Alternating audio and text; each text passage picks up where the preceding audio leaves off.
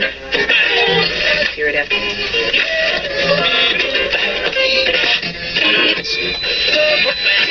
Radio Wolne Media i Radio Paranormalium przedstawiają.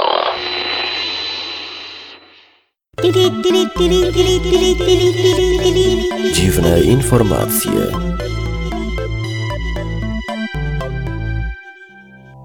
W programie o tym, dlaczego ośmiornice nie zaplątują się w supeł, gryzieniu kontrolerów biletów przez pasażerów, próbie przemytu boczku jako brokułów, opłatach za niedojadanie i roztargnionym złodzieju. Panie, panowie i obojnaki, zapraszamy na dziwne informacje.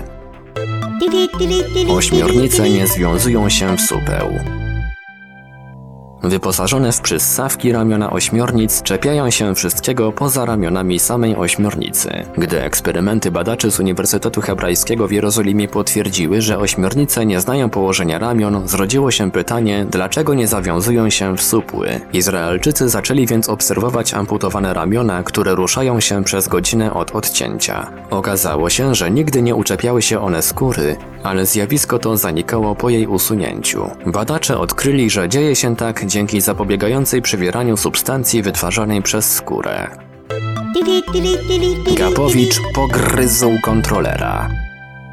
Pogryzienie, złamanie palców, nosa czy ręki to tylko niektóre z obrażeń, jakich doznają w pracy kontrolerzy biletów. Ostatnio przybywa agresywnych zachowań ze strony pasażerów jadących na gapę. Rzecznik warszawskiego Z T M u Igor Krajnow podkreśla, że w dwa tysiące trzynastym roku nietykalność kontrolerów biletów w stolicy naruszono dziewięć razy, a od stycznia do kwietnia dwa tysiące czternastego roku już szesnaście razy. W Warszawie Gapowicz odgryzł ucho kontrolerowi, kolejny ma złamanie trzy palce. W Krakowie pasażer omal nie zaraził kontrolera hifem, inny został raniony nożem w szyję. W Kielcach kobieta sprawdzająca bilety ma złamany nos po uderzeniu głową, a jednego kontrolera wypchnięto z autobusu.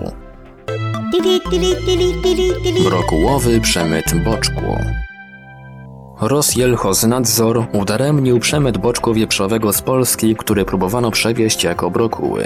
Poinformowano, że w porcie w Ust-Łudze zatrzymano pięć kontenerów chłodniczych przywiezionych z Polski. Według załączonych dokumentów w pojemnikach miały znajdować się mrożone brokuły. Jednak w trakcie kontroli zamiast nich znaleziono boczek wyprodukowany w polskich zakładach. Rosjelchoznadzor przypomina, że dostawy wyrobów wieprzowych z Polski są zakazane z powodu afrykańskiego pomoru świń. Zjedz wszystko do końca. Pewna restauracja w Szwajcarii postanowiła w niekonwencjonalny sposób walczyć z marnowaniem żywności przez swoich klientów. Klient, który pozostawi na talerzu resztki niedojedzonej potrawy, dopłaca do rachunku trzy funty. Właściciel lokalu Patricieta w Lozone, Giovanni Tafuro, mówi, że jest to działanie legalne, a klienci są informowani o tym w menu. Zgodę na takie działanie wyraziła lokalna federacja restauratorów. W mediach nie podano informacji, co o samym pomyśle sądzą klienci i konkurencja. Roztargniony złodziej. osiemnastego maja pewien mężczyzna ukradł z salonu jubilerskiego w Kingston w Wielkiej Brytanii biżuterię wartą osiemnaście tysięcy funtów. Uciekając zgubił telefon, w którym jako tapetę miał ustawione swoje zdjęcie selfie. Gdyby ktoś nie wiedział, tak zwaną samojebkę, czy też sweet focie z rąsi.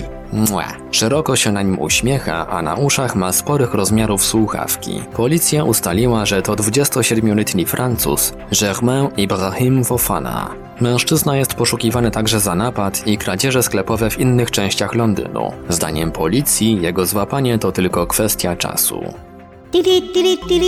Dziwne informacje. Wiadomości czytał Ivelios.